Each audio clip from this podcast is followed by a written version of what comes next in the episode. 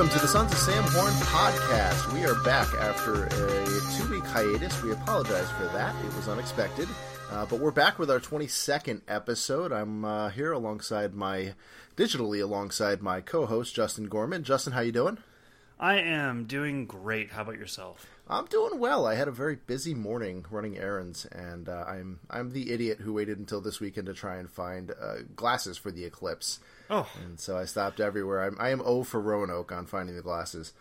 Oh, you still didn't come up with any. So no, I, my work happened to hand them out this week, so we each got a pair. Um, they basically bought enough for for the company to have, so we could all watch it on Monday. Um, fun fact: I'm not so sure I, I haven't had much luck finding cases of people actually going blind having looked at an eclipse. There are people that have stared at an eclipse for a while and have had eye damage, but none that have gone blind. Well, yeah, the issue is not that you'll just completely lose all your sight; it's that you will damage your vision, and uh, it's it's more that if you look at it for a prolonged period of time, like if you glance up for two seconds and look away, it's not going to be any worse than looking at the sun straight away. It's not like the sunlight right. is enhanced by the fact yeah. that there's an eclipse. There's I think actually... that's something that people need to make clear. I mean, it's just that you you're inclined to look at the sun for a while, and that's bad. And that's you. not good. You should not do that without some kind of protection. So, you know, yeah, you should be getting some sort of sunglasses or like welder shields with a certain grade of protection. I would I would definitely look it up. If you're listening to the podcast and had not considered looking at the eclipse before now, uh, please look up the, uh, the, the way to do so safely because I don't want to be responsible for anybody damaging their vision. Uh, yes. my, my work also has glasses, but they said they had limited supplies, and they're holding a little party outside at our picnic shelter so we can all go out and look at it. I'm guessing we'll share glasses, pass them around, because it's not like it's a two second thing, and if you blink, you miss it. Uh, so I'll get to look at it. I'll bring um, I'll bring a decent camera to get some pictures and, and do some video, and that'll be fun. But uh, yeah, the 2017 I, eclipse. If you blink, you miss it. If you don't, you go blind. exactly. Sorry. All right, let's uh, let's get into some baseball. Um, we, uh, we we were gone for a while, and there's been a lot of activity, and it's it's been mostly good for the Red Sox. Uh, we we did not get to do an episode last week, so we didn't get to talk about. The only thing I really want to talk about is the Aroldis Chapman at bat, where Rafael Devers went deep to left center field, and uh, you know everybody's at least heard about this at this point. He hit a 102.8 mile per hour fastball to left center field in Yankee Stadium, home run in any ballpark and it's the fastest pitch ever taken deep. And it's it kind of puts to bed the myth that if you just make contact on a hard enough thrown ball it's going to go a long way. Because nobody's ever hit one this hard out before. And it's it's hard to square that kind of a pitch up uh, even when it's a flat fastball. 102.8 is 102.8 and the fact that devers had the ability to square it up to get get the bat around with enough speed and, and enough power to take him yard at 20 years old is just absurd and that's you know it follows we had been talking and obviously yeah it's been a couple weeks but we had spoken before about how one thing that's been interesting to watch about Rafael Devers, at least through his development, is the fact that his walk rate and K rate and a lot of his numbers have stayed remarkably consistent across each level. And one of the prevailing thoughts about why the Red Sox felt comfortable bringing him up when they did was because he's confident. He feels confident in his abilities to go out there and hit whatever pitching is coming at him. There is no more concrete example of that than him taking Aroldis Chapman's gas opposite field deep. It's it's really a testament to to his ability to just to, to not be really afraid or overmatched by any pitcher. Right. The, the thing that impressed me most about that at bat was the adjustment he made before going deep. Like he got he looked silly on strike two. I mean, it was t- so much so that if you haven't seen it, there is a video of a Yankees fan out in the bleachers who turned his camera on and was re- recording so he could get his his reaction to the game-ending strikeout that he thought was coming on on video so he could post it to YouTube. And instead, it was the home run. It's spectacular from a Red Sox fan's perspective because you see him excited and amped up, and Chapman's going to get the kid, and then the ball comes off the bat and then it starts carrying and you watch his eyes tracking it and his face just dropping. Like his smile melts and turns into this just this look of disbelief. And it's, it's a, a spectacular video. Uh, if, if you are a red sox fan watching or listening I, I, highly recommend you go watch it. If you're a yankees fan listening then I, you should probably skip it. I don't think you want to relive the, the pain. But um, it's uh, man it was that was such a fun home run to watch and i've watched it a dozen times since And I mean, this this this kid is special, but uh, we'll, we're going to get into him in some detail later in the episode. In the meantime, the the Red Sox and Yankees are playing again, and last night was just again. If you're a Red Sox fan, you're going to want to listen, and if you're a Yankees fan, you should probably skip forward a little bit because it's going to hurt. Uh, the, the, the Yankees went down early. The Red Sox had another home run from Rafael Devers, another opposite field uh, home run. Uh, took them up two early, uh, two nothing early, and then they went up three nothing in the fifth.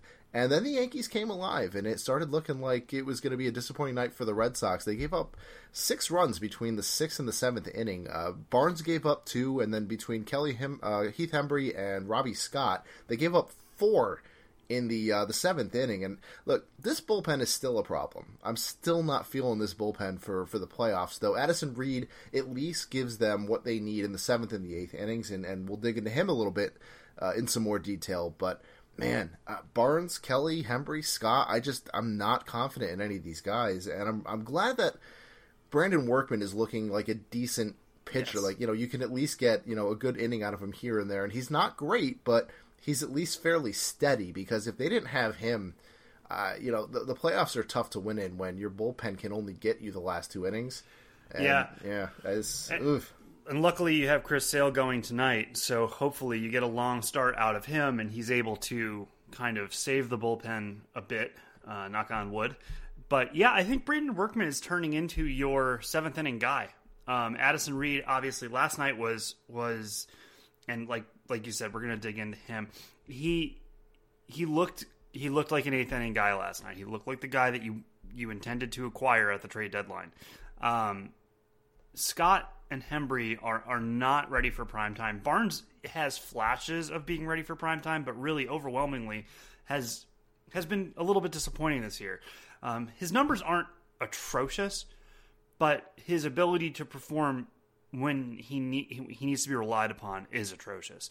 And obviously, we, we've talked about his home road splits in the past. He's just awful on the road, so he can't be relied upon. And Joe Kelly has the probably the straightest triple digit fastball in baseball history, the most hittable triple digit fastball in baseball history comes off of Joe Kelly's hands. And he, you know, if he gets it right, sure, that's great. But again, you can't rely upon somebody who has no movement.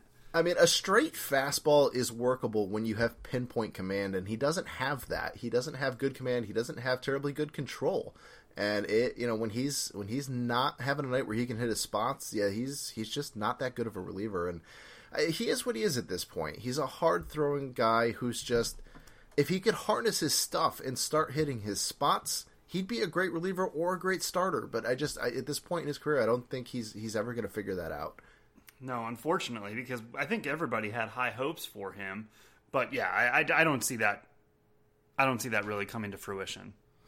Well, they've got a, a, game tonight. You mentioned Chris Sale is going. He's up against CC Sabathia, and uh, by the time people listen to this, that game will have played out. I'm hoping that uh, you know things will go the way that we expect. Sale will have a great night. Sabathia will be Sabathia, and uh, the Red Sox will get through for at least a few runs.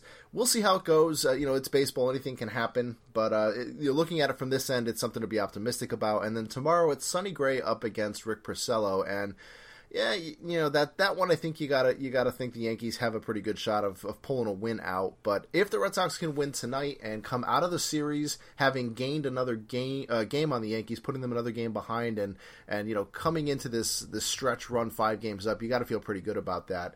We're gonna we're gonna look at the division in a little bit more detail later, but uh, you know this is this is last night is the way you want to start this this series. Well, I guess it's not the ideal way to start the series, but getting the win is the way you want to start the series. Yes. And yeah, you know, I mean, it, they they came back after going down. Um, it was six to three at that point. And you know, Betts, Benintendi, and Moreland came up big in the seventh, scored four runs. They tacked on two more in the eighth. And you know, Chapman, Chapman just you know we talked about him a little bit with the the Devers home run. He just he hasn't been able to to take it to the Red Sox. And you know, if I was a Yankees fan, I'd be a little worried. I mean, he's still a, a very good reliever, but I don't think he's ever going to be elite again. And part of the reason is if if you look at his arm slot, it's his release point is is moving out away from his body and it's moving down a little bit and it's been doing so for the last 3 years. that's probably an indication that his shoulder's wearing down, and that's just that's natural. It's normal for a pitcher. It just happens as you get older and you you throw more pitches. It becomes painful and, and more uncomfortable to throw from that higher slot, and so you bring it down to to bring the the pain level down so you can keep throwing. So he's going to keep throwing hard, but the the life on the on the fastball is going to be different.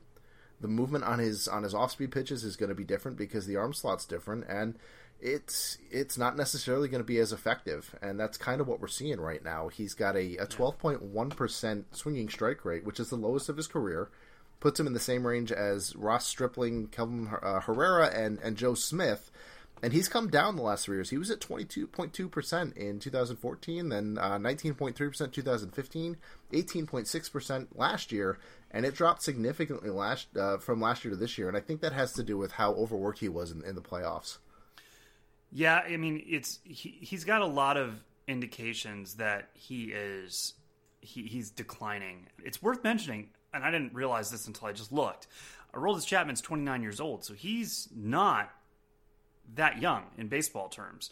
His K per nine has gone down considerably since 2014. It went from 17.6 all the way down to this year 12.6. So he's averaging five fewer strikeouts per nine innings he is he he does have a little bit of unluckiness. He's allowing th- a 349 BABIP right now, but his ERA is 4.29. His xFIP's 3.47. That is far higher than you would want to see out of a closer, and and an elite closer for sure is not going to be generating a 3.47 xFIP.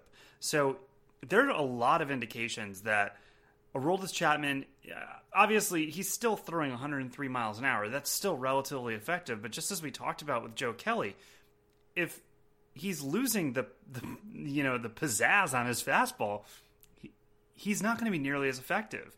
And it's I would I would be very concerned if I was a Yankees fan. I mean, to some extent, Yankees fans are always going to be uh, underrating their their closers because everybody's going to be compared to Mariano Rivera, and, and right. that's not fair. It's like in Boston, everybody will every DH who ever plays for the Red Sox going forward will always be compared to David Ortiz, and it will never be fair.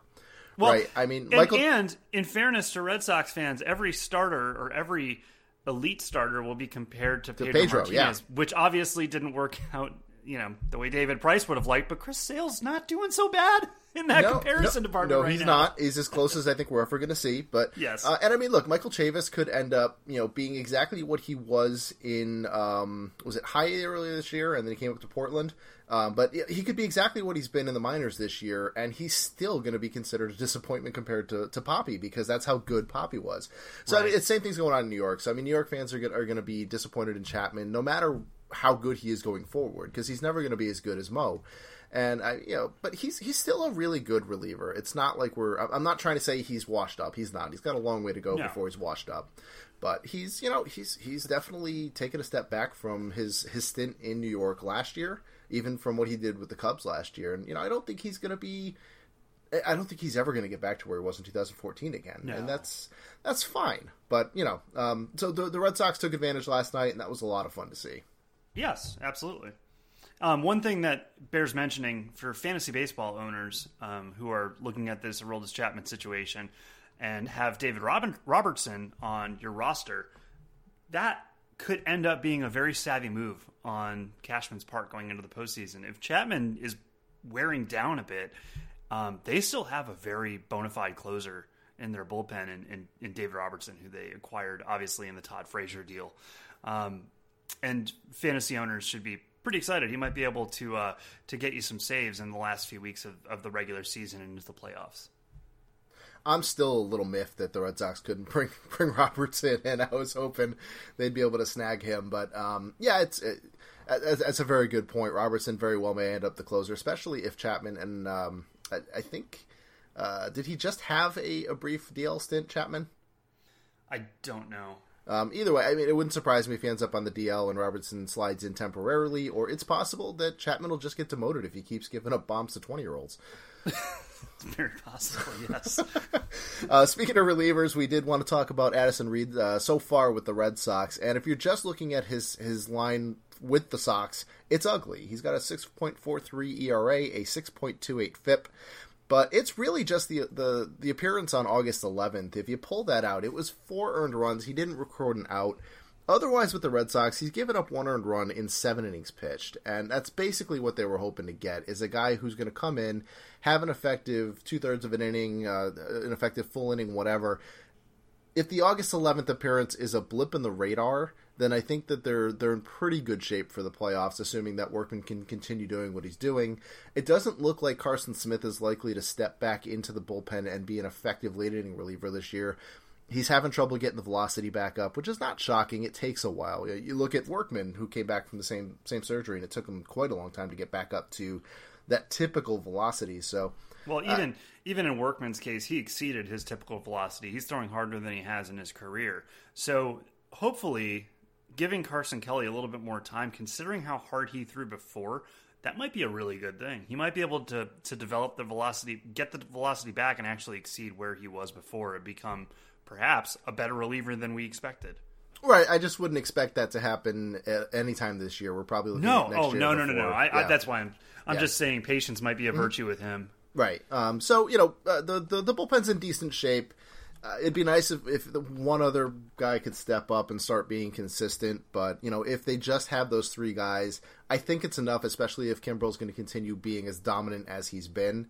Uh, we'll we'll have to we'll have to wait and see though that brings us to, to Rafael Devers. And, you know, on the outline, it's just Devers with an exclamation point, and I didn't throw anything into the outline because I don't think we really need to dig into the um, the details on the outline. We're both ready to get, ready to roll with this. Um, yeah. He's holy. Um, I, I, you know I talked about him a bit on Sports and Sorts on Thursday night. We recorded and released it yesterday. And I don't want to, you know, I didn't want to dig in too deeply there because I knew we were going to really go nuts with it here. And I just, I am just floored. I mean, I, I was high on him, but I, there's no way no, I would have predicted no. what he's doing right now. Nobody, nobody could have a 342 ISO. Nobody could have predicted this.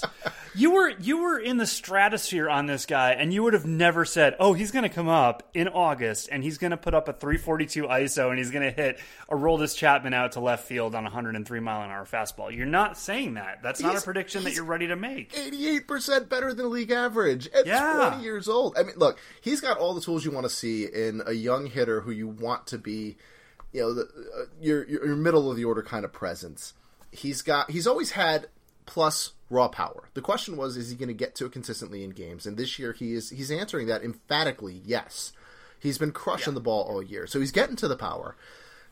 He's got this beautiful, beautiful left-handed swing, and and you know, uh, Shane, my co-host on on Sports and Sorts, actually brought up the Ted Williams uh, Science of, of, of Hitting book and talked about how he's got that that swing that Ted Williams preached, that slight uppercut swing that maximizes your your bat's time in the the zone where it's going to square up with the same angle that the ball's going to have coming into the zone. And he's got that. It's perfect. He's got great bat speed. He's got an incredible ability to barrel the ball.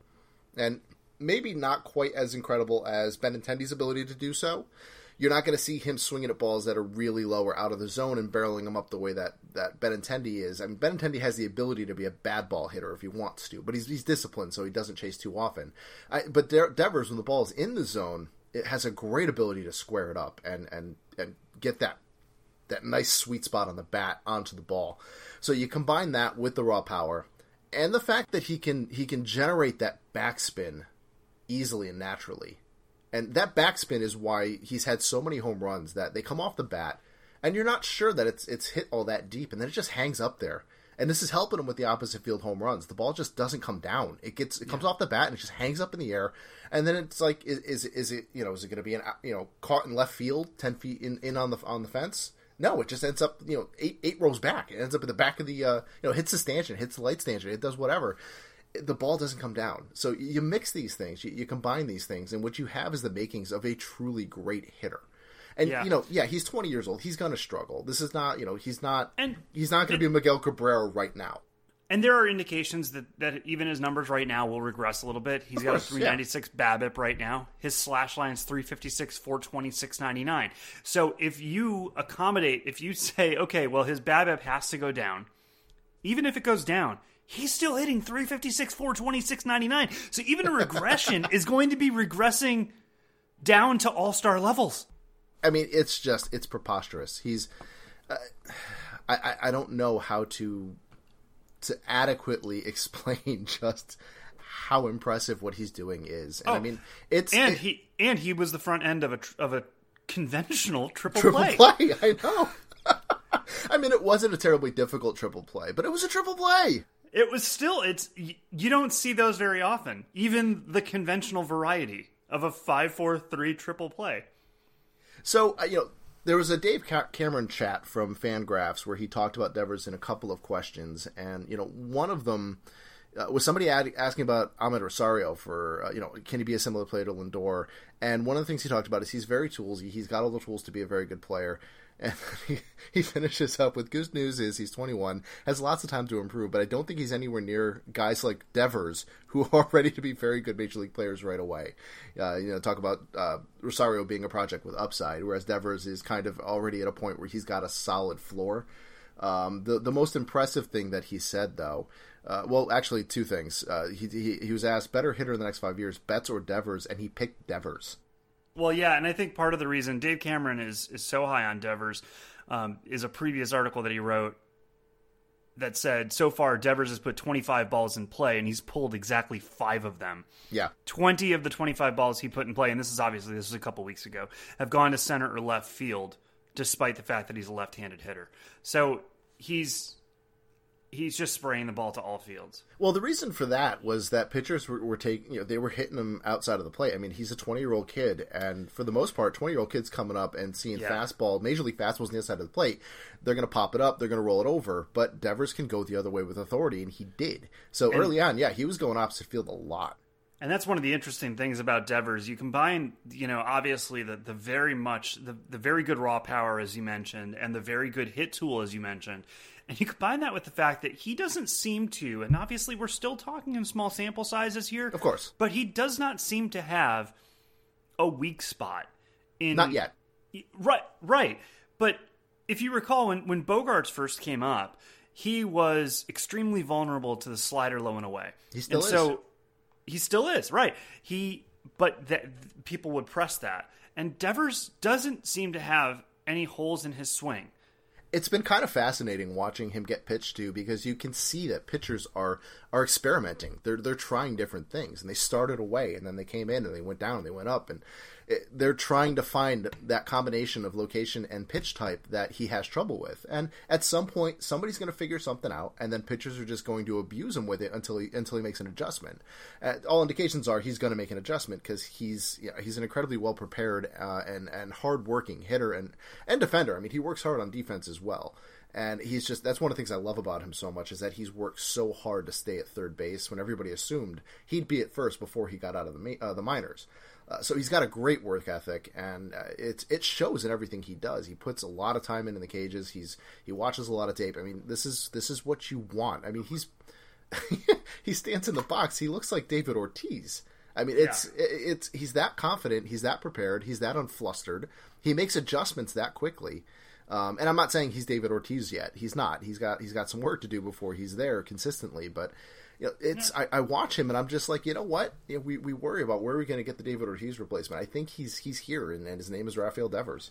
Yeah, and and you know to to allude to a point I made earlier, it's it's just incredible to see the confidence. He he's he's not being overmatched by major league pitching. And Benintendi came up, Betts came up, and both of them obviously were, were, were very very good hitters right out of the gate. Devers is different and he's different in such a positive way because he's just there is no overmatching with this kid yet, and you're not going to beat him with extreme heat. Obviously, no. Chap- Chapman showed that he you know he can take extreme heat the other way and go and go out of the park. So you're not going to beat him that way. And he already has he already has the ability to capitalize on mistakes better than most young kids. Right. So um, I didn't even get to the money shot quote from um, from Dave Cameron in that chat. Uh, somebody named Lee asked the question. I think the most exciting thing the first few weeks of Devers' career is five of his six home runs have gone opposite field. What do you think his peak looks like? And Cameron's response was, and I'm going to read this this word for word. The fact that he has this kind of power while almost never pulling the ball is really quite amazing. I wouldn't be surprised if he ended up as a Freddie Freeman type. It might take him some adjustment period to learn to hit for elite home run power. And then in parentheses, he has a few of his home runs so far have been Boston specials. And then he continues with, but once he elevates more, he could be the best hitter in the game. That's that's awfully nice. That's in, I mean, I, I, I, there's nothing else to say at this point. I mean, Yeah. that's that's his ceiling. His ceiling is Miguel Cabrera in his in his prime. Yep. And I mean, it's not saying he's definitely going to get there, but at this point, it's like you know he he comes up short of that. And he's still all star all star caliber. I mean, Yeah, he really is. We're talking we're talking that his ceiling is is perennial MVP caliber. right. So, we're yeah. talking. You know, he's got the talent to be an to, to be a Hall of Fame player by the end of his career. And of course, there's such a long way to go. Nobody's predicting that. He could get hurt. He could come up much shorter than, than, than we're expecting and end up as, you know, a guy who gets to a bunch of All Star games but comes up short of an MVP career. But I'd be very surprised at this point if he doesn't end up being an impact player. Oh, I think he yeah, he's already an impact player. He's already making an impact. So if you know, just based on the definition of impact, I think he's there. All right, I guess we can agree with that. So uh, yeah, so we're we're as high on Devers as as we've been. Um, he's actually one of our prospect check-in guys later, so we're gonna have to pick somebody, and we didn't prep it, so that could be an interesting discussion. Yeah. Um, but uh, let's let's move on and take a look at where the division sits right now, and, and the Reds, how the Red Sox have been playing, and, and what we can maybe expect going forward. Uh, you know they've won 13 of the last 15 games, so they're they're super hot right now. You're never as hot as you're never as good as your hot streaks. You're never as bad as your cold streaks. But uh, they've put themselves in an excellent position at this point in the season, and I think they've shown that they are they're probably the favorites for winning the division. Uh, you know, the rest of the way, the Yankees have shown their warts. And while they're still a good team, and I think there's probably still going to snag a wild card spot, I think the division is is the Red Sox to lose. I agree, and I think you know if if they win tonight, that's going to put them in a very in a very commanding position atop the AL East. Currently, um, the only team that is not well above 500 at home in the AL East is, is Tampa Bay. The Red Sox are are 39 21 at home, but they're the only team that's above 500 away. Um, and I think that that's one of the things that they've, notwithstanding Matt Barnes, by the way, they, they are somehow 31 and 30 away. Um, but every other team in, in the AL East is is significantly is below 500. The Yankees are the best of that lot at 30 and 34. The rest of the teams are are, are several games below. So the Red Sox have been playing well both at home and away. If they pull this game out tonight, and I, think you know there's there's a pretty good shot that they do with Chris Sale on the on the hill. If they miraculously were to pull out tomorrow's game, they win the division. I think. Yeah, I think I think if they finish a sweep in this series, the Yankees' hopes of the division are basically shot. But I, I you know that that's I'm not expecting the sweep at this point, and I think there's a good chance they're going to win the series and, and, and have the division in hand and just need to, to hang on to it going forward. And I mean, look, this is this is a team that is resilient. You know, we talked about the you know, the, the the comeback last night. They're 11 and three in extra inning games. You know, they're 17 and 13 in one run games, so they, they win those more often than not. This this is a, this is a good team that doesn't give up, that can win late. You know, they score a lot late. Uh, you know, th- this is everything you want in a team that you want to see go to the playoffs and do well there. And this is this is a different offense than last year. Even though that they've lost Papi, I, I have more confidence in this offense to score in the playoffs. And part of it is that they're now hitting home runs. Like Moreland's starting to hit the ball with authority again, and Devers has has plugged that hole at third base with a guy who can take you yard at any point. and that makes me feel a lot better about this offense. Yeah, I mean they they've got nine walk off wins. They've got what, what was that? What did I say earlier? Thirty one comeback wins. They they're just they've they've gotten over their um their their cold spell, and we'll talk about that in a minute. Um, to to emerge as you, you can't get more excited than when your team is sizzling hot in August. That is such a good sign because they're, they're peaking at the right time. They're playing really, really well. They're coming together and they're really putting together an extended home stretch for the playoffs. So speaking of the home stretch, they have a it's a fairly brutal finish to the season given the the quality of the AL East. They've got the the rest of the series with New York. Um, they are looking at 41 games, and only 10 of them are against non-division rivals, and only three of those are against non-playoff teams. Um, you, you, got the Oakland Athletics uh, the September 12th, 13th, and 14th. Otherwise, it's all division division teams, and they're also playing Cleveland for four and Houston for four to finish the year. So this is not going to be an easy stretch. I'm sorry, they also have Cincinnati for three, but 10 games against non-division teams and the rest of them are against you know uh, it's they've got another four game set against the yankees a little way, ways down uh, and the rest of the season is basically going to be baltimore and toronto and tampa bay and none of those teams are bad and they're all you know in, a, in the playoff hunt for the most part they're all within reach of a wild card spot so they're not going to get anybody rolling over uh, it's it's they're going to have to go out and win it. They're going to have to go out and take take the division, even though they're up at this point. Yeah, but I think they're putting themselves in the position. You know, obviously they're they're they're building up their savings account right now, and that's what they need to do. They need to be able to accommodate for the, those series that you're talking about. Cleveland's a little bit off. They, they've been playing good, but not great baseball. And then there's the Houston Astros, who are just head and shoulders above everybody else right now. Though they're four and six in their last ten, they have not been playing as well as, as they have. They kind of, I think, built their savings account a little while ago. So I think Boston's putting themselves in the right position right now, but yeah, they, there are some concerns over the rest of the season. And I mean, the Yankees don't have an easy easy stretch. They've got 13 games against non-division opponents. Of those, they're playing Detroit, who are are not a good team anymore. They're playing Seattle, who's who's in it and, and is, is obviously going to be a, a tough matchup. They're playing Cleveland for three, so that's that's going to be a tough series. They've got Texas, who is you know probably uh, given up for the year for the most part. Uh, and Minnesota, who's you know they're they're not out of it, and they're probably going to be scratching and clawing to try and get into the playoffs at that point. So, you know, they're not looking at an easy schedule while the Red Sox have a brutal schedule. Uh, but the Red Sox do have a gauntlet in front of them. If the season ended today, Minnesota would have a wild card.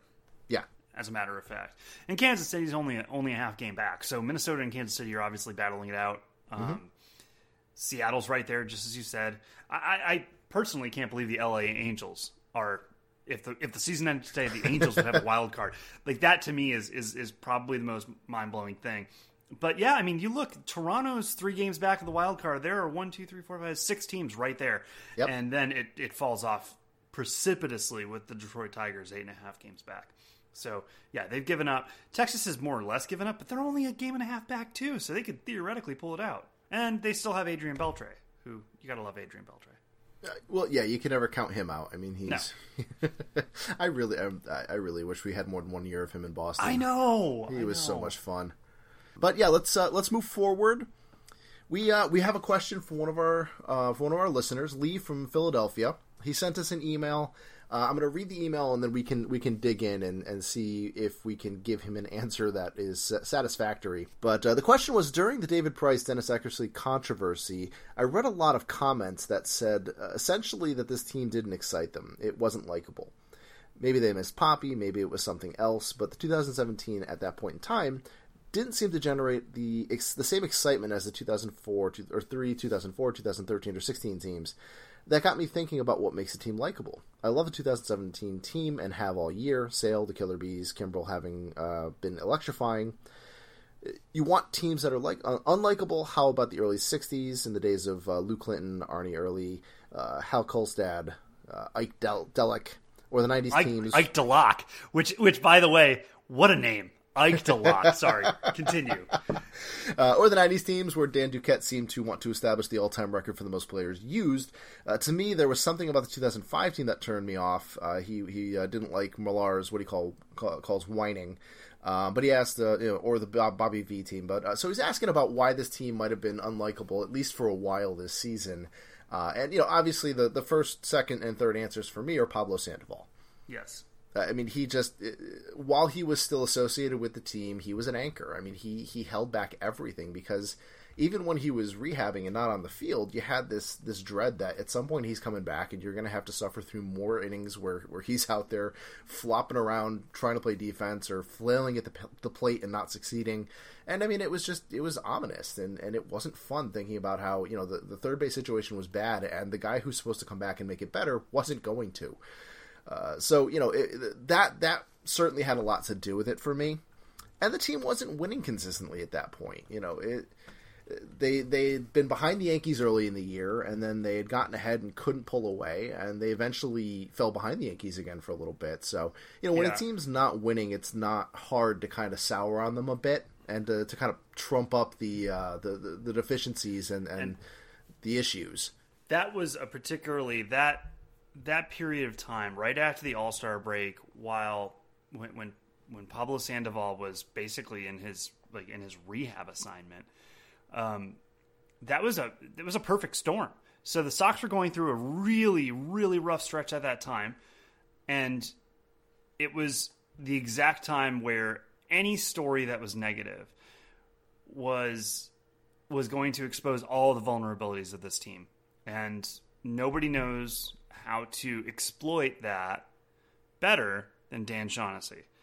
And so the Pri- Price and Eck dust up was it was a bottom heavy apple tree that dropped all of its low hanging fruit at the same time. And so the team was the team was playing terribly on all cylinders and Dan Shaughnessy wrote this article which all fans of the Red Sox were, were ready to seize on. They were ready for something to distract them from the, the team playing poorly, and this was this was the perfect storm for that.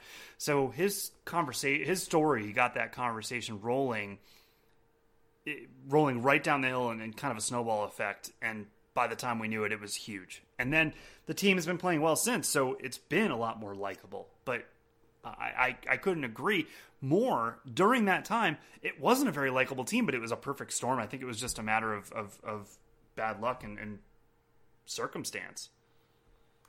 Yeah, and I mean, part of the team playing poorly was the lack of home run power at that point. And I mean, home runs are exciting, so I, I can understand feeling like the team is, is not terribly exciting when they're not going yard. Um, the team was dynamic. It was, you know, it was hitting doubles. It was, I mean, for a while the slugging dropped off to some frightening levels, so they weren't even hitting the doubles. But you know, they they were on the bases well. There's other ways for them to score. They're doing that pretty well now. On top of now also getting some home run power from some additional sources. So, but you know, with the lack of home runs, you can kind of feel like the home run, the, you can kind of feel, feel like the offense is listless and that it's it, it's not capable of sustaining runs, and that can be a little depressing. And part of that is, of course, related to the loss of David Ortiz, who is, you know, both from a production standpoint, uh, you know, the power, the personality, you know, all of that was was sorely missed early in the year, and it's you're never going to replace a guy like that. It's so, hard. It's it's so hard to a team icon, a, a fan. He's beyond a fan favorite. So he left a hole that obviously, I mean, his offensive production just right up until the, the last moment last year was off the charts, and that you can only replace to a certain extent. You're never going to be able to replace the the memories of David Ortiz, and yeah, his his fan favorite status. He just it was. I don't. I think we all underestimated just how big of a hole he was going to leave in this roster when he left. Yeah, so I mean, I, I think those things combine to kind of answer the question. Though for me, I think part of it is that some fans just look for things to be upset about. Some fans, especially in Red Sox Nation, there's there's a portion of the fan base that enjoys the misery. Uh, it was it was such a big part of the identity for so long. I think. I think. Yeah, there's a combination of that, and also, I mean, Dan Shaughnessy is he's by all accounts a, a very very good journalist. And, And he's very good at, at riling up the fan base like But yeah, that's just it's what he does. It's his It breadbasket, and that's And when it comes to misery loving company, there is no more perfect union than the Red Sox fans who want to stay miserable and Dan Shaughnessy who is ready to make them miserable.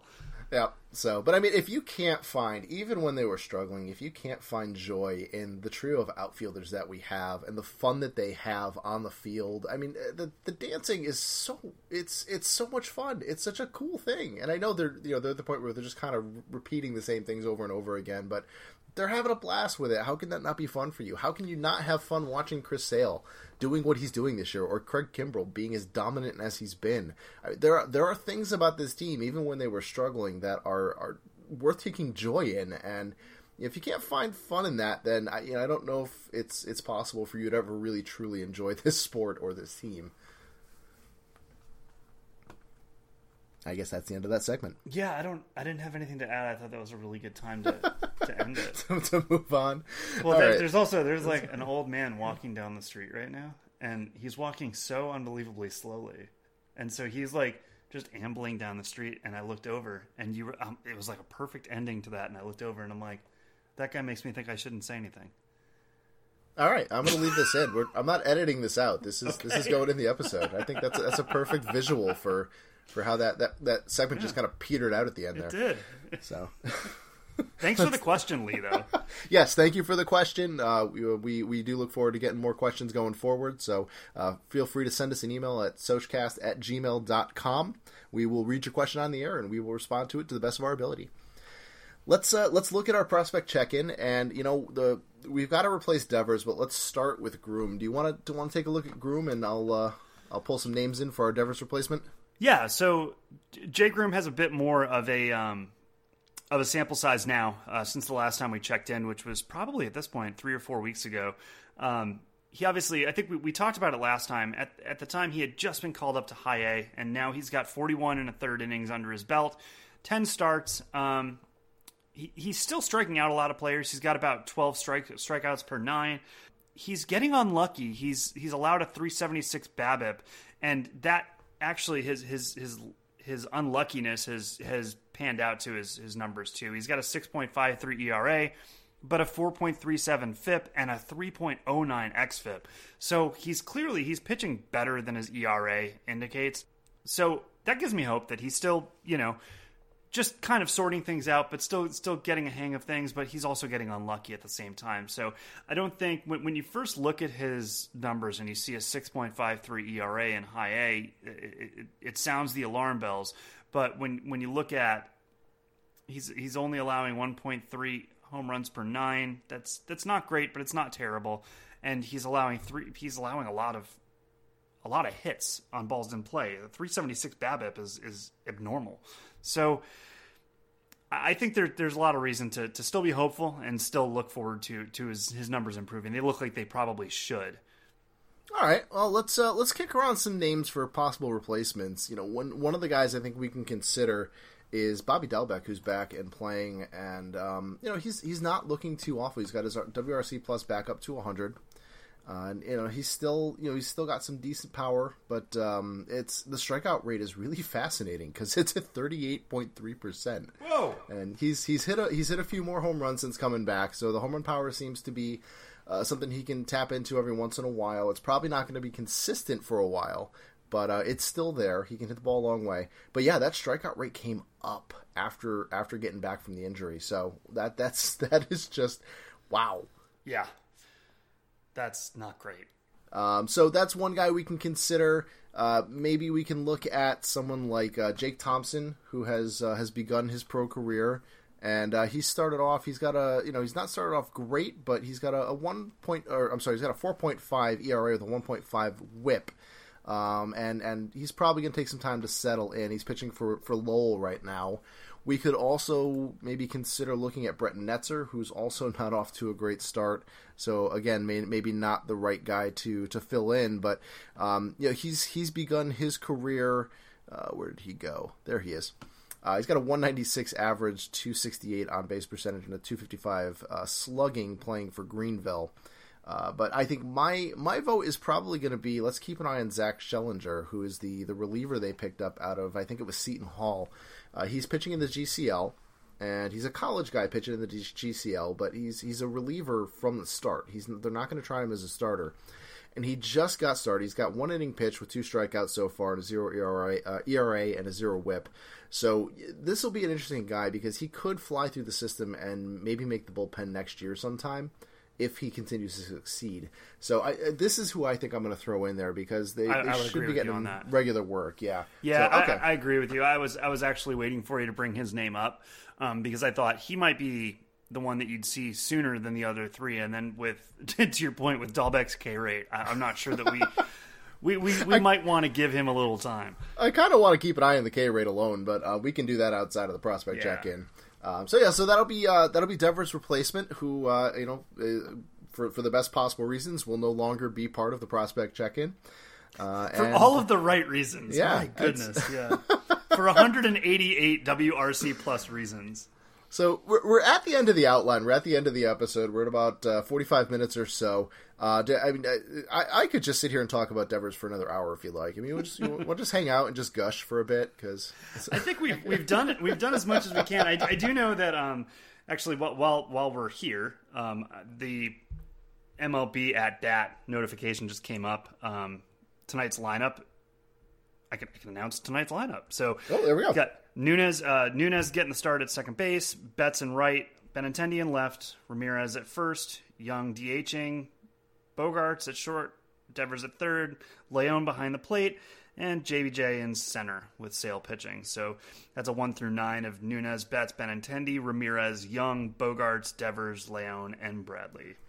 Bogaerts uh, has actually looked a little better at the plate lately. He's starting to drive the ball again, which is a really good sign. Uh, so um, it's nice to see that uh, they they kind of moved uh, moved him up ahead of Devers because Devers was ahead of him for a little bit for a few games. Yep. So uh, yeah, that's I mean that's suddenly looking like a very deep lineup, and oh man, I did not expect to be saying that in August, back in like you know mid June. No, no, no, no, no. But yeah, no, with with Devers batting seventh with what he's doing, that's, that's oh man, that is that is that's so good. great. That is so good. And I am I'm I know I just accidentally referenced uh, Sweet Caroline. I did not mean to do that. God, I hate that song. Um, anyway, uh, that's that's the end of the episode. Uh, you can find the show on iTunes, SoundCloud, Stitcher, any podcast app that you may use. You should be able to find us. You can find me on Twitter, uh, Damian Dydon at D Dydon D D Y D Y N. And you can find me at J1 Gorman. That's J, the number one, G O R M A N. You can find Sosh Baseball at Sosh Baseball, S O S H Baseball.